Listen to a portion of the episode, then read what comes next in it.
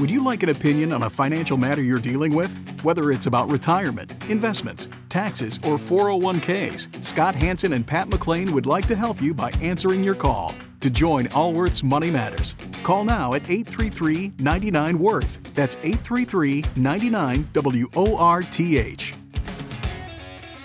Welcome to Allworth's Money Matters. Scott Hanson. Pat McClain, thanks for being with us. That's right. Both myself, my co-host, we are both financial advisors, certified financial planner, chartered financial consultant, practicing advisors for, for three decades. And I'm here on the, our podcast on the weekends to help you with your financial future as you are dealing with things. And it's hard to deal with. These markets are rough. What's been particularly challenging, Pat, about this year, it's that not only has the stock market fallen, but just about everything has fallen. And bonds, this is the worst year for bonds we've had in decades. So typically in a portfolio, a well-balanced portfolio, there's you've got areas of the portfolio that are, if not at least holding their own, but growing in times when the stock market is falling. So you're trying to create uh, negatively correlated asset classes That's right. in order to actually get a smooth upward line. Yeah, and if you look at historical returns, you can kind of graph them out and you can see where the efficient frontier, all that other stuff, right? Um, and but the challenge we've got this year, it's that it, just about everything has fallen in value. Yeah, bonds, especially fixed fixed assets. We haven't seen it in some of the assets, right? Oil prices, although uh, they're down from where they were. Yeah, they they are, but it not nearly as much as the rest. Where you're really seeing gold. It is, I mean, go, go is down. Tech is way way way down, and further headwinds, forget the fact that, you know, they're borrowing money to build operations, um, which drives up their cost of operating the business. fifty-eight percent of uh, tech shares are, uh, fifty-eight percent of revenues come from outside the United States. For tech companies. For tech companies. fifty-eight percent. fifty-eight percent. So what happens is, as the dollar soars in value against other currencies, unless they've hedged those positions, it's very, very difficult. So your revenues, you're still getting the same amount of euros. But it's not worth nearly as much. Or pounds, even and, worse. And completely out of your control. Completely out of your control. And but, the thing that's so strange, you've got, so the Fed is increasing interest rates to try to tame inflation. To, right? to, to essentially to say it is their break. Hey, look, we're going to make it a little bit more difficult for you to actually expand or in this environment, businesses especially, right? So there's a cost of borrowing money. We're raising interest rates so that we're going to dampen real estate. They know exactly what the outcome is going to be, right? By raising these interest rates. Well, they have they have some theories on where they believe it's going to be. Historically, um, how the, the question economy, is, how bad are they going to? Well, how much are they going to? How overshoot? Much damage are they going to do? That's right. That's what they worry about. Because you've got the Fed raising interest rates to slow the economy, and then you've got the Congress and administration. I mean, how many how many bills were passed in the last two years? Yes, of bi- just trillion dollars money here. Giveaway, right? Here, here, here, here. All kinds of things. I'm not saying if they were good or bad. I'm just saying the challenge is when you've got the federal government printing money at the same time the Fed's trying to slow the economy, they're they're at odds with one another. Yes. And then you put behind that the backdrop of oil prices and what's happening in the Ukraine, uh, Saudi Arabia, which, by the way, look, I get the green energy thing. I am for it one hundred percent over time. But it's really difficult to actually make yourself captive to other countries in terms of a product that you actually need where they know you're not going to go in and get it yourself. You mean like OPEC saying they're going to reduce, uh, now it's called OPEC Plus, they're going to reduce oil production by, what, a couple million barrels a day? Yeah, that's what they say. That's what they say. No one, it's really difficult for them. They're all saying. And we're way, and We're saying, no, you guys are bad for doing that. Why are you doing that to us? Y- yes. When when the reality is we had our we have opportunities in the United States, so we're not dependent on them. It's strange as the time. It is strange. It is strange. And by the way, they say, Scott, that they're going to uh, – but they the OPEC Plus sits around in a room and pretends like they're friends for the day. They're not. Yeah. They're not. They're competitors. Well, look, we, we broadcast out of California, but – actually, we just had our two millionth download of our podcast. So thank you, podcast listeners. But we know we have many people in other states. So this morning, I went to Costco to get gas. As I did yesterday. Okay. It's just, I, I either go to Costco or Safeway. They have the, seem to have the best prices. Uh, and I paid, California, five ninety-five a gallon. Yes. Which is a, almost double what it is in most other states. I was in other states uh, last two weeks ago, and I was amazed. And it is in large part because of the restrictions that we continue to put in place on the refineries uh, and the kind of fuel blends they they require. And taxes. California and taxes. taxes. California taxes, taxes are only... The bigger issue is... The, and, and then, like... So what, what was your point with this? Like you went there, that that that's slowing the economy down in California. You well, we started think. talking about oil. That's yes, right. and, yeah, and, and, yeah. And it's, it's just expensive. A crazy time. This is, I think, uh, it is a crazy, and it's time. hard for. And this rising of interest rates, it is a real impact on real estate. We haven't seen it yet. In fact, we haven't seen it in the unemployment numbers yet, which really, really surprised me. Uh, that the unemployment numbers are still as low as they are. And it's a, housing is starting to cool off in some markets more than others. But I think I just saw a thing this last week. Of course, I know how to run the numbers, but it was a five hundred thousand dollars house. Uh, it, it's someone in January, two thousand dollars a month it would cost them, but they put twenty percent down to finance that. That same two thousand dollars a month with twenty percent down will finance a three hundred forty thousand dollars house. Yes. So about a third. Uh, reduction in your purchasing That's power right. because of these interest rates. I was talking to a long-term friend of mine. He sells uh, new homes in um, in another state, and he's just uh, he he's, he's, he says, well, that he says these home, big home builders they they've got all kinds of inventory, so he says they're still going to be selling a lot in the next coming months. It's just a matter of price. And I said, what are cancellations like? So we've had a number of cancellations. One, because there's the same models coming online at a lower price. Like, why am I going to pay you six twenty when you're sell, selling it now for five seventy-five or whatever the case may be? And he, he that and the in, interest rates. He says it's mostly interest rates. He said people, when they first put a deposit on the house, they're like, how much can I afford to, to borrow? I mean, one of the advice that we often give people is if you're like trying to figure out what you can afford, talk to a mortgage broker first, fig- figure out what yes. your payment's going to be, and if that's going to going to work for you. And so you're in a situation where we've got uh, interest rates have risen so much that people can't. What was going to be a twenty-nine hundred dollars a month payment is now a forty-one hundred dollars a month payment. But this too shall pass. Of course, this shall pass. This this too shall pass. As and, painful as it is, and we know it's painful. We have thousands and thousands of clients. It is painful.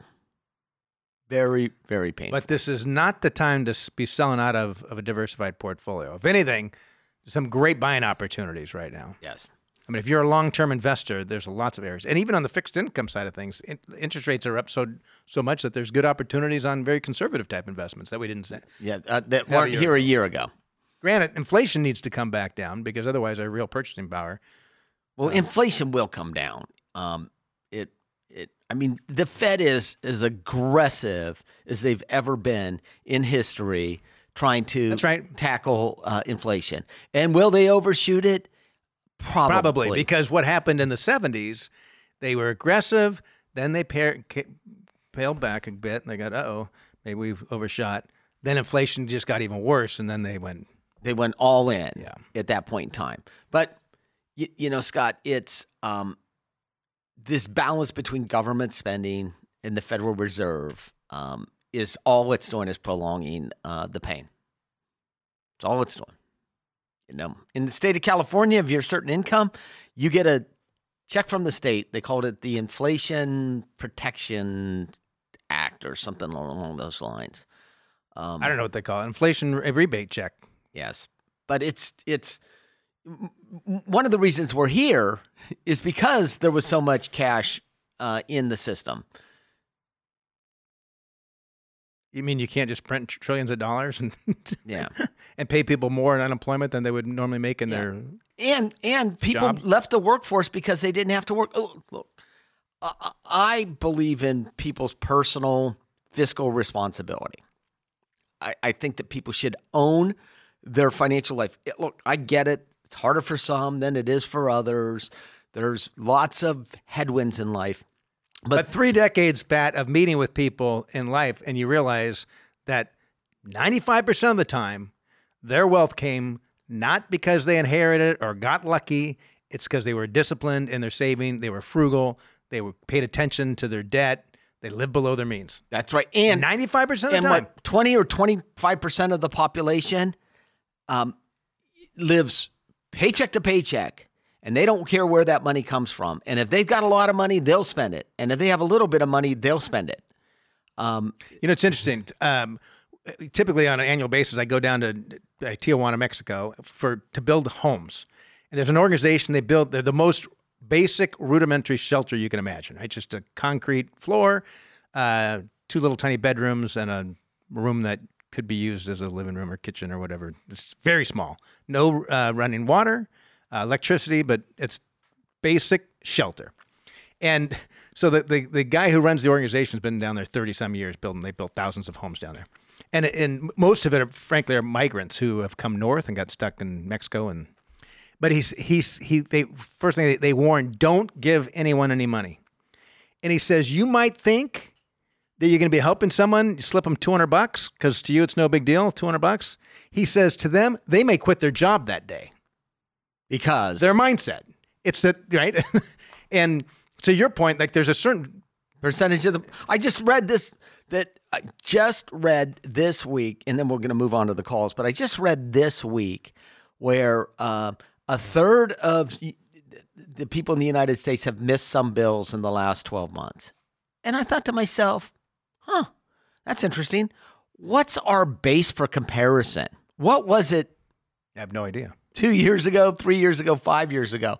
And does this third of population miss payments on a regular basis? Because you have friends that do that on a regular basis. I had a friend he, he, back in the, can you still bounce checks like you used to? I don't know. I don't know. He paid hundreds of dollars a year in overdraft fees. And probably. I said the bank must have loved you. And probably made, made did he make a decent living? He did okay? He, he did okay. He did all right. He would have done much better had he just slightly on top of things. Maybe. That is life. People change, but not a lot. So, yeah. Anyway, if you'd like to join the show. You're not, have... sound, you're not sounding very uh, charitable here, Pat, like the universal basic income needs for people and stuff. Uh, I think motivation to work is really important. I, I think for not only financial, but for self-esteem. Uh, self-esteem. You mean that you're a contributing member to society? That, that it's more than about, it's more, look, I raised four children, and I thankfully, all of them work. Um, and but I'm I've, grateful my kids work too, because I know, I have friends whose kids are. Yep. It, but, but I remember one of my children saying, well, I'm just going to take the summer off. I'm not going to work this summer. And I said, we actually don't do that. Like, when you're on your own and you can figure out and you can save enough and you want to take the summer off, you can take the summer yeah, off. I said, but we we don't do that. We don't do that. Uh, we don't just take time off. If you want to go on a trip and you can afford it, then go on your trip. But this is not an open-ended, we're just going to not work. And it forget the money issue. I just think it's... Anyway, let's go to the calls. We've got a right. we've got a uh, a new number. We're having uh, problems with our toll-free number, as if you cannot afford a, a regular phone call. Um, so our number to call into the show is nine one six. Is there even a cost for long-distance calls? I don't. I don't think so. I don't know. I don't know. I have no idea. Yeah, I know our business fo- business phones now are all Zoom phones. Yes. Um, But I, don't think, I think my there. cell phone is on a plan that it they don't differentiate between um, where Correct. I'm calling. I'm not calling my grandmother on Sunday night after eight o'clock like we did as a kid. nine one six, four seven three, four seven three five four five nine, nine one six, four seven three, five four five nine. You know what? Before we go on, think about what I just said about calling. When we were little, we'd call yeah, yeah, my yeah. grandparents after. We're both, what, I'm fifty-six. You're. I, I turned sixty this year. Don't get me anything. I'll um, get you the same thing I got you the last couple of years. Thank you. W- why did that change in, why did that change in, um, in phones? Why, why? Deregulation and technology. That's right. And what caused the, the change in there? Southern Pacific Railroad actually had excess capacity in their own internal lines. Innovation, technology. And then going back to the government and asking them to deregulate it because it was regulated before, as was airlines, utilities, telecom, and a couple other industries as well. But that's a side note. Uh, nine one six, four seven three, five four five nine. nine one six, four seven three, five four five nine. We're going to start here with Terry. Terry, you're with Allworth's Money Matters. Yes, hi. How hi, are Terry. you today? Great. How you doing? Fine, thank you. Um, I'll tell you kind of what uh, what I'd like your thoughts on is when I should take my uh, S S I. I'm, I'm one of those people who will need my S S I income in my retirement, so I've been delaying it in order to max out my future monthly payments. Um, but but that's always been the plan, but now I'm not quite so sure. Uh, I'll tell you a little and bit. Yeah, the funny thing about this is for those that didn't save well, I had a conversation this morning with my wife as we're going for a walk regarding a family member, and I said, they're going to have to work till they're age seventy because they don't have any money saved. And to, they're going to be reliant upon Social Security. So those who have not saved, well, it's, the answer's so clear, you wait till age seventy. You saved, yeah. if, if you've saved well, then it gets a little more complicated. So tell us about your situation. So okay, so here, here's why I think I'm going to get it sooner now, rather or, or possibly sooner rather than waiting, but not sure. My wife and I are both sixty-seven years old. We retired five years ago at age sixty-two, and uh most of what's kept us busy is we put twenty percent down on down payments on kids' houses in Sacramento, which uh, it was good for them. The houses appreciated a lot, and the and they're at low interest rates, two seventy-five to three oh. And but it's been bad for my wife and I in that we've depleted about uh, four hundred thousand dollars out of our brokerage savings in the last five years. But okay. Could you afford? Can you afford that? I mean, is are you making? Well, here, here that's what that's what I'm going to tell you right now. And then I, I, I thought I could.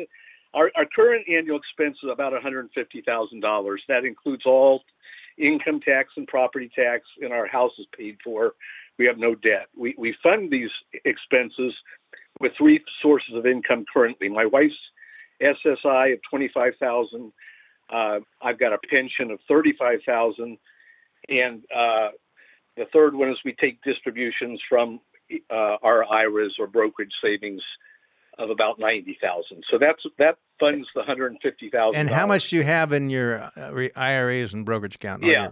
The, the, the ninety thousand dollars we take out of the brokerage or the I R A is about four percent of our net worth. Okay. Our net worth, not including our home equity, is two point two million dollars. The, two, uh, the, the way that breaks out is two million dollars is in qualified retirement accounts. Um, and two hundred thousand is in after-tax brokerage accounts. About the the way the the two million breaks out is seventy percent of that is in uh, my old company's four oh three B uh, plan, but I left it in it about a million four because it's in a fixed income account of three and a half percent, no fees, and I've left it in there the last five years.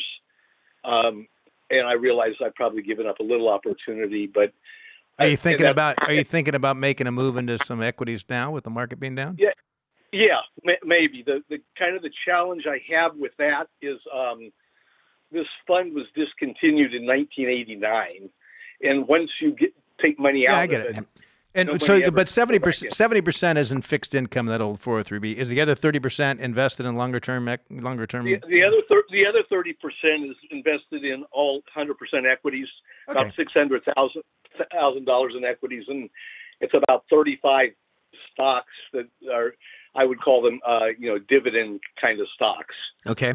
So that so that's that, and so um, again that the ninety thousand dollars we're taking from the The, either the I R A plan or the brokerage is about four percent of our net worth. If if I were to activate my S S I now, it would approximate forty-five thousand dollars a year, which would allow us to reduce our retirement uh, net worth distributions to about forty-five thousand dollars, or about two percent of our net worth. Got it.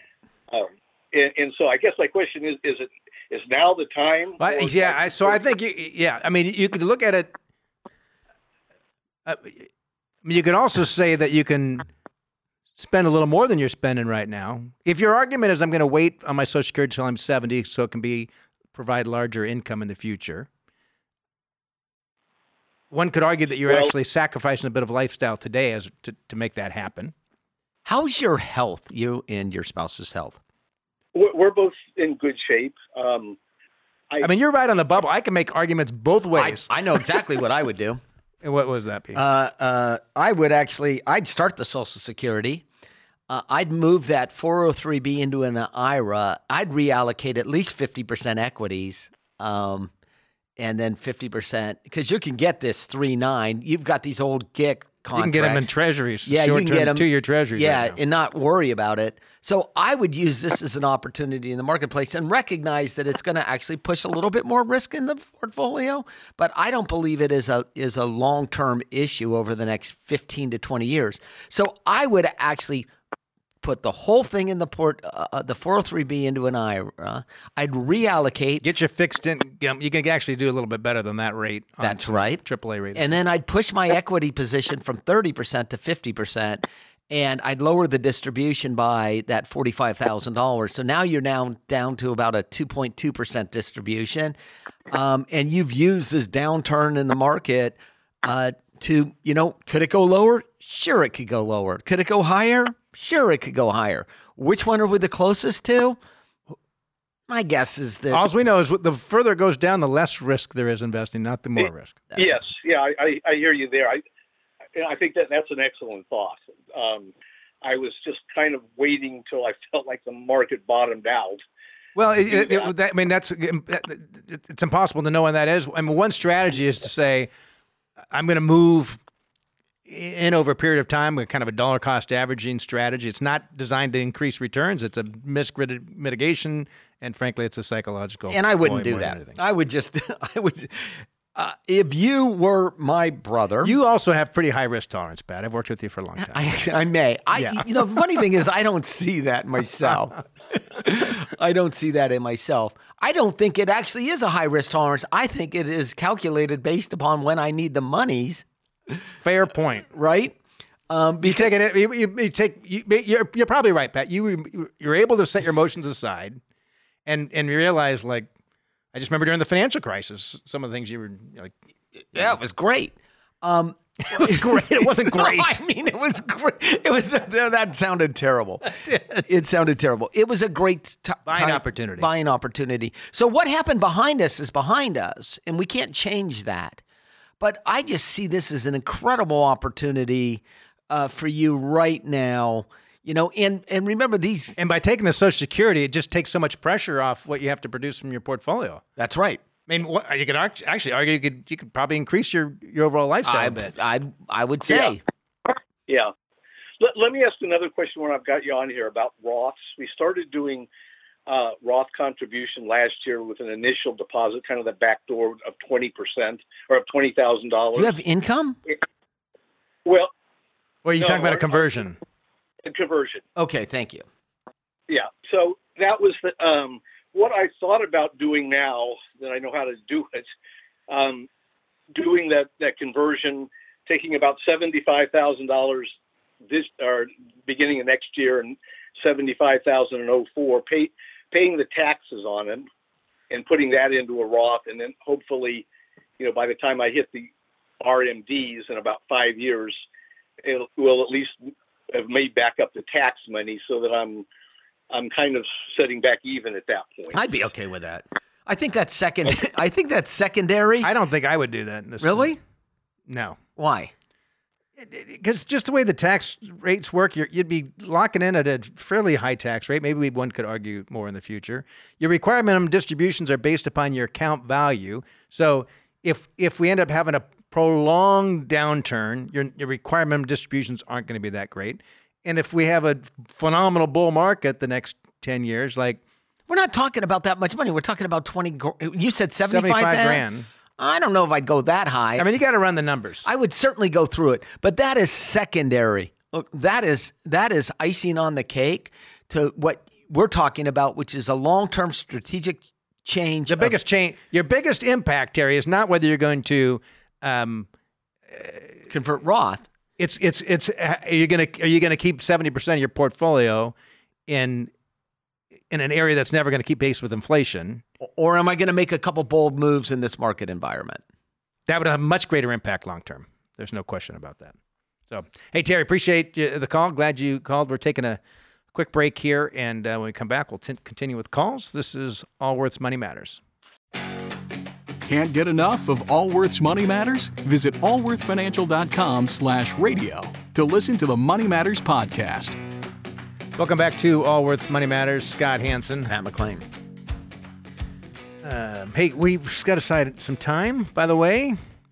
As I think most of you know, we pre-record these shows um, during the week because we, because twenty-some years, we did live on the radio on the weekends, and yes. At some point in time, we said we need a little more sense of... And it balance. Actually makes it uh, more convenient for people to get in touch with us because we put something on the calendar weeks in advance. Um, and so, so- we, we, we've set aside two hours just to take calls, take your calls, um, uh, regarding financial... whatever's on your mind financially. Monday, October twenty-fourth, from ten thirty a.m. to twelve thirty p.m. Pacific time, one thirty to four thirty Eastern, ten thirty to twelve thirty Pacific. Monday, October the twenty-fourth. And um, you could send us a, an email at questions at money matters dot com. And, and we'll get you on the calendar. Yep. Or you can simply call in nine one six, four seven three, four seven three. five four five nine. Again, nine one six, four seven three, five four five nine.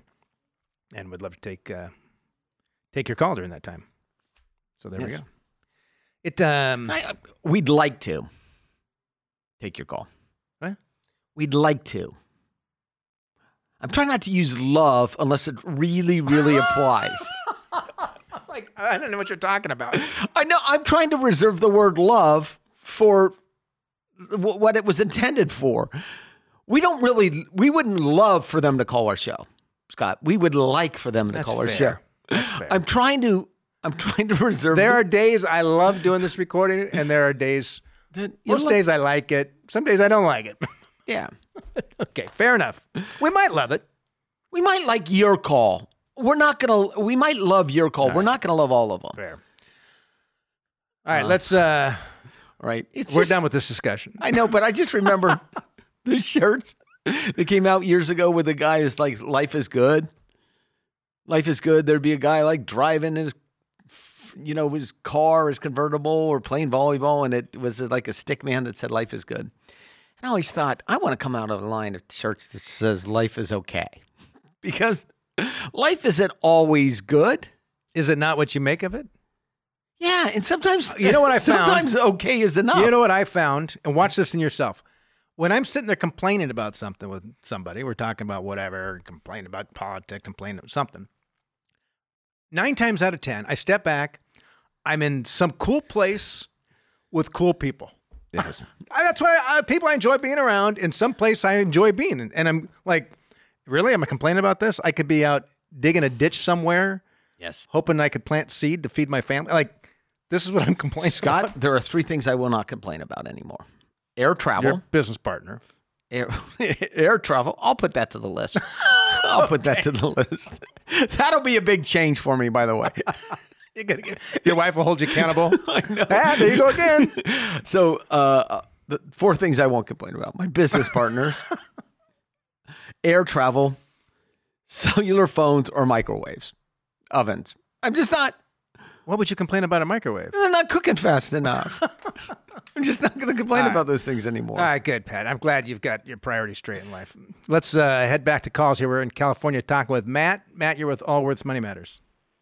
Hi, Pat and Scott. Longtime listener, first-time caller. Oh, good. Thank you. My call. Thanks for joining us. I'm um, uh, I'm forty-eight years old. My wife is also forty-eight. Um, we're looking to retire in about twelve to fourteen years, and we're in a position where we've got some money that we can set aside in a taxable account for retirement. And we're just trying to figure out kind of, or at least I'm trying to figure out, do I do something that's invest in like a dividend focused E T F or something that's more, more growth oriented? And just wanted to get your thoughts on what you would do. And is this for, is this for additional money in retirement?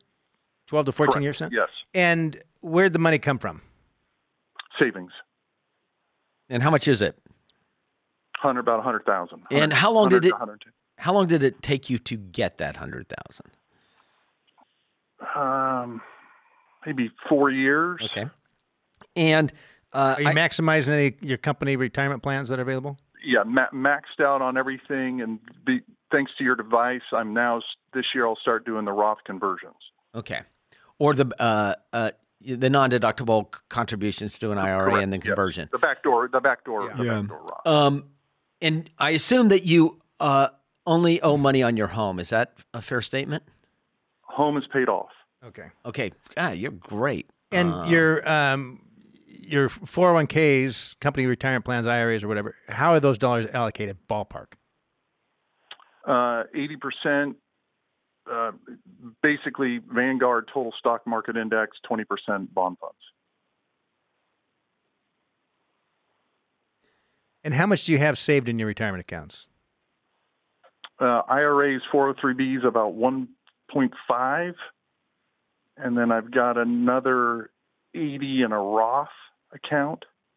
And that, I should say that that Roth account is part of the I R A, the, my four oh one k. I can do, a, I can make, I okay. can, All right. Uh, so remember when you you had mentioned doing the the, the Roth and uh, non non deductible contributions, um, and then converting to a Roth. Remember that any I R As could be affected in terms of taxation by doing that. Just going to throw that out there because you mentioned that. We've talked about that on our show before.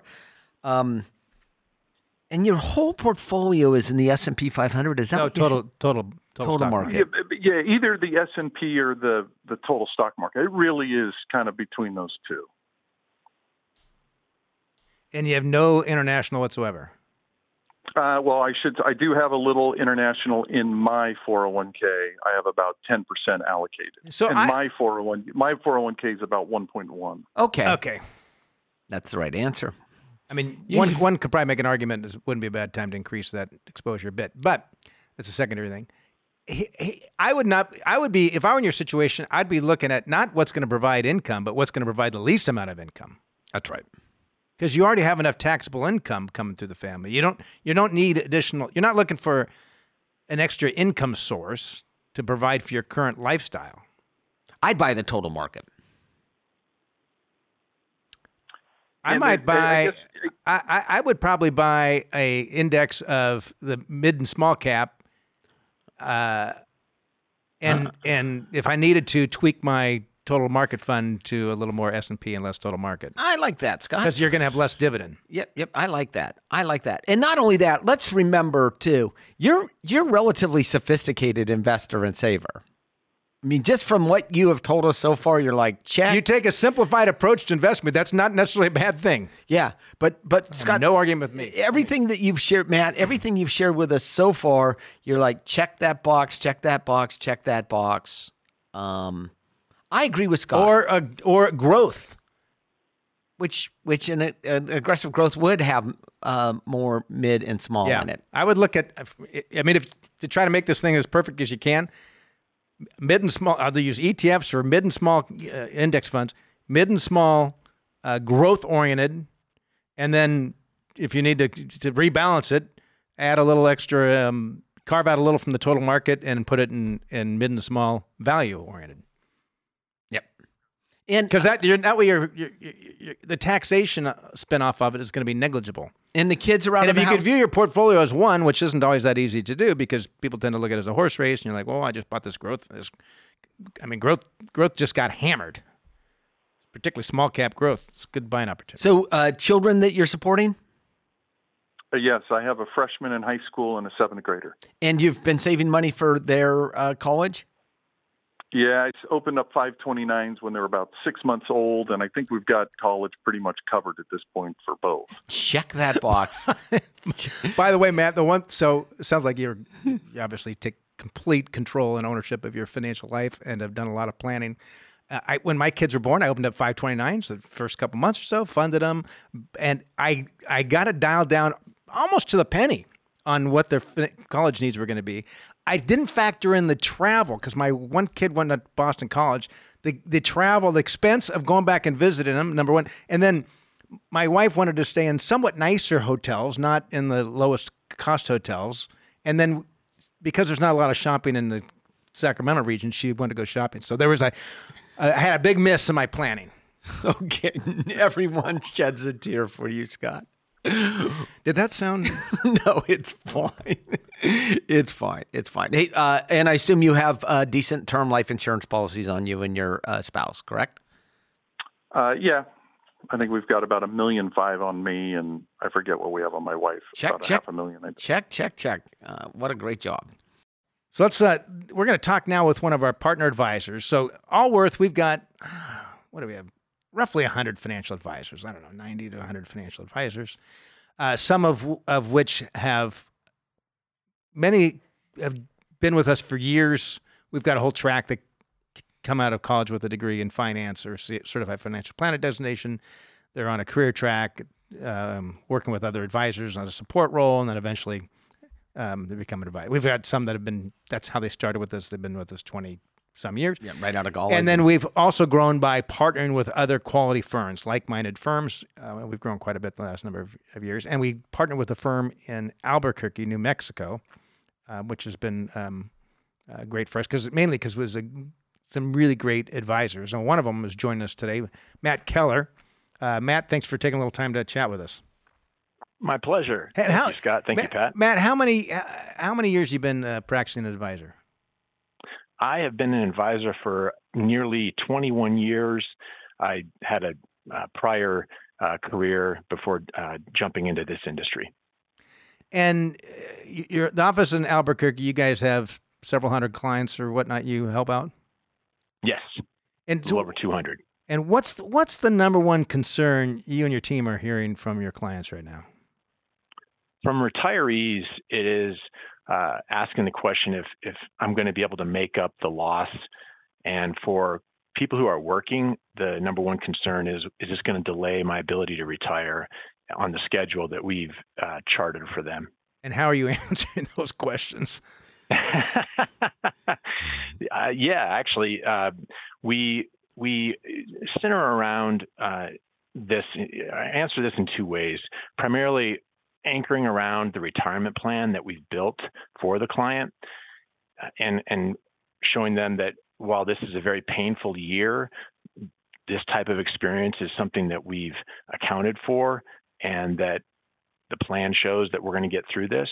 And then moving them to um, historical events and the fact that we've endured some pretty tough situations in the past.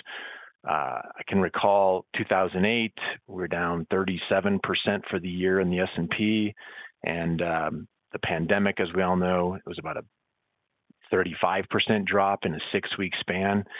And I recall, um, you know, watching that month after um, we hit bottom on March ninth, two thousand nine, seeing the S and P rally uh, twenty-five percent in that next thirty days, and some called it a head fake, but only those who were invested uh, were able to participate in that rise, and it turns out it wasn't a head fake. You, you know, so, you, you can tell by listening to Matt that we're like-minded, right? Yeah, right. So, which is which is you know, you've been listening to the program for a while, and a, a great partner firm.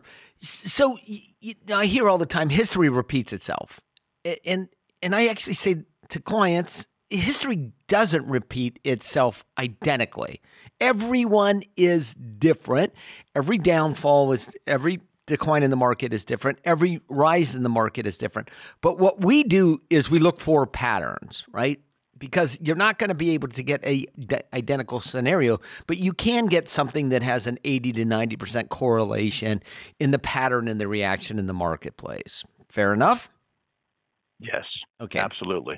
So when the clients come in and they're like, ah, what, what, what, you point back to the plan, but no financial plan could actually have a, a, a sequence of events in it that can be timed because well, if so, no you one. wouldn't have a diversified portfolio. You'd have one asset class, and that would just move that one asset to wherever the thing was going to be the best next. That's right. It's obviously not possible. So are people delaying retirements? Are they lowering their income uh, distributions from accounts? You know, we've, we've explored it in some cases. Uh, I think people are being conservative. Uh, but, you know, to your point about you can't predict um, or no plan can accurately, you know, predict uh, history, uh, it I do point to a couple of examples uh, for, for clients. I heard it said from a, a mentor of mine from long ago. He had heard this phrase that roller coasters and stock markets are alike, in that the only time you get hurt is when you get off at the wrong time. And, you know, secondly, I've also, uh, I remember like right after two thousand eight, two thousand nine, I attended a conference and they had a behavioral finance expert uh, speak, a person, a consultant who worked with Fidelity and Schwab and some others. And I remember him saying that uh, the part of our brain that processes, for instance, like a bad investment statement as you're sitting there on your couch looking at it or looking online, is the same part of your brain that uh, processes a physical threat. And he likened it to mm-hmm.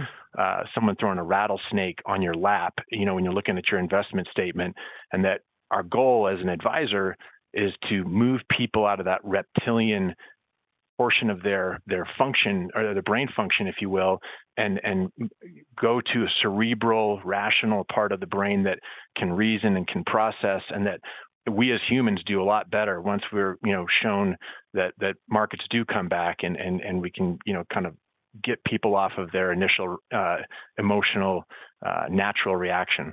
So, it is. I mean, it is spot on. I mean, we are designed to avoid those things that are going to cause us pain or death, right? So, so that's right. Why we have a fight or... Whether you believe that a creator created you that way or you evolved to that or whatever, right? That's our natural response. Our first response is the flight to safety.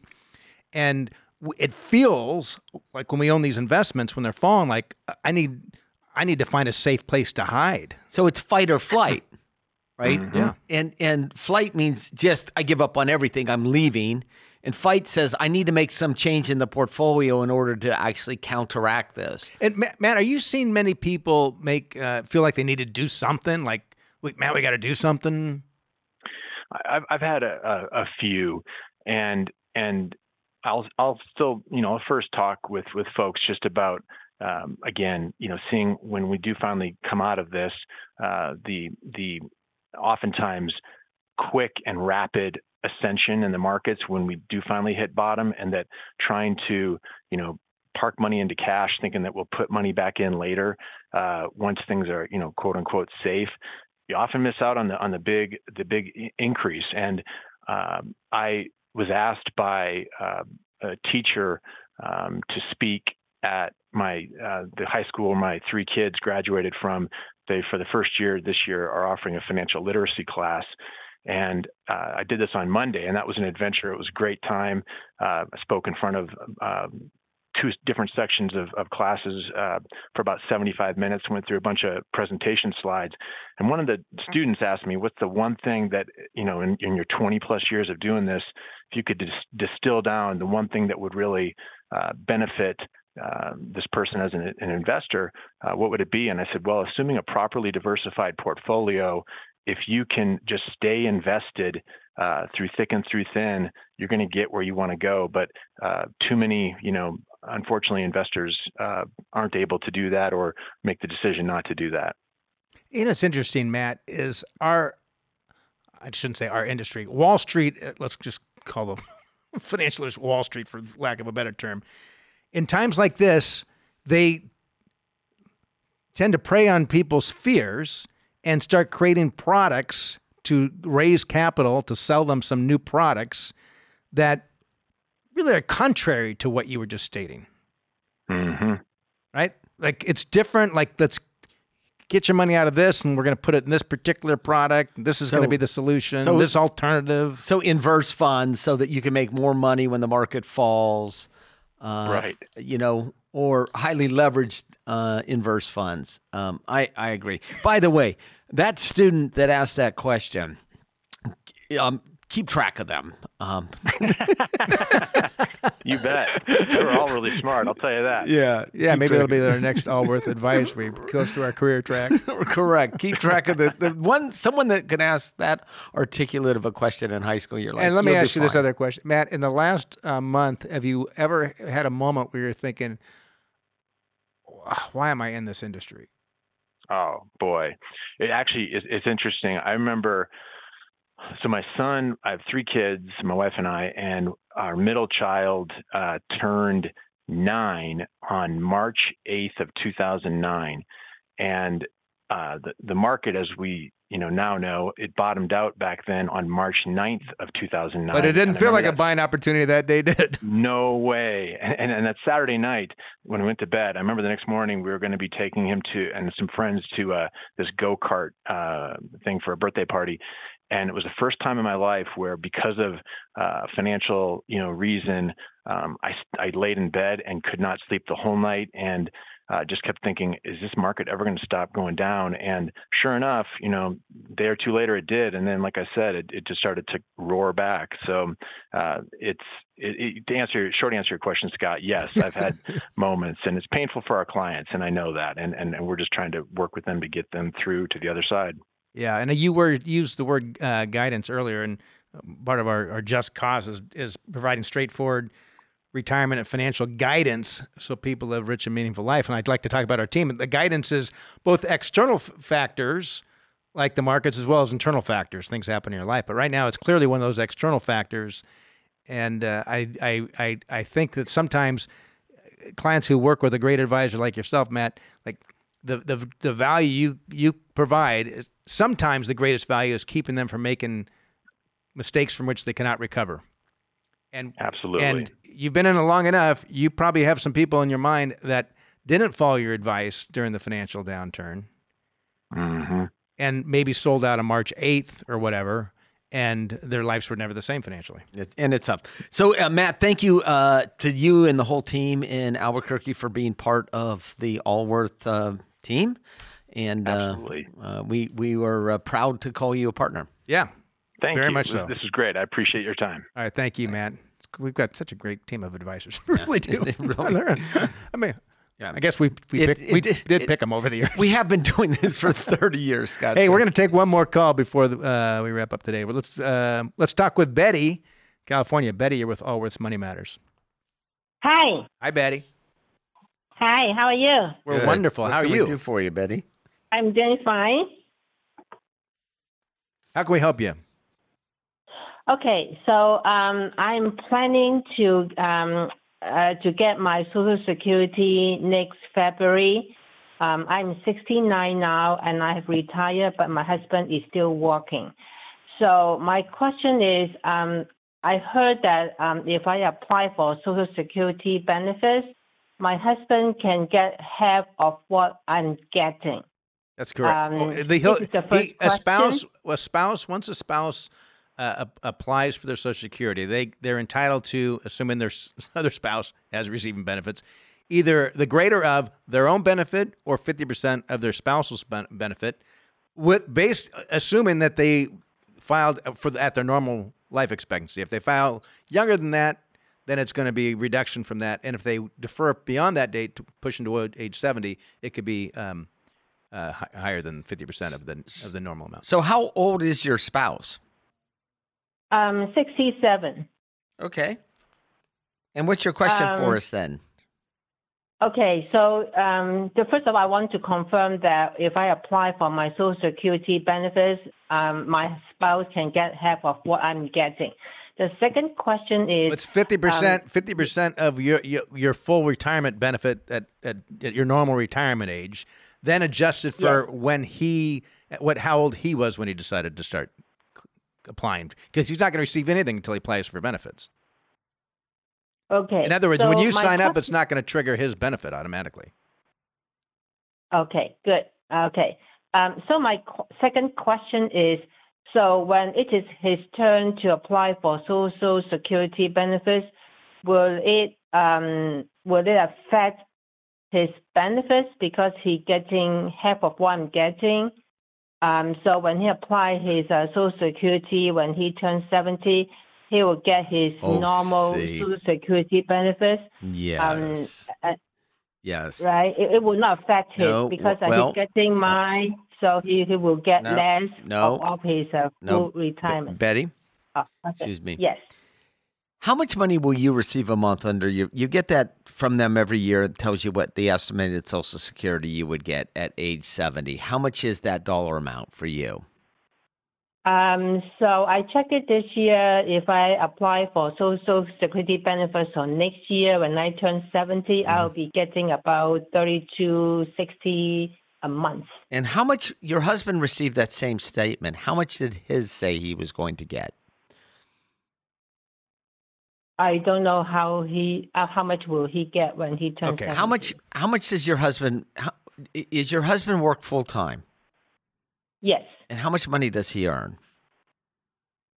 He earns maybe about um, forty-five thousand dollars okay. a year. And has he earned that much forever and ever? Long time? Um, I don't quite follow your question. Okay. What is that again? Has he has he always earned about forty-five thousand dollars a year?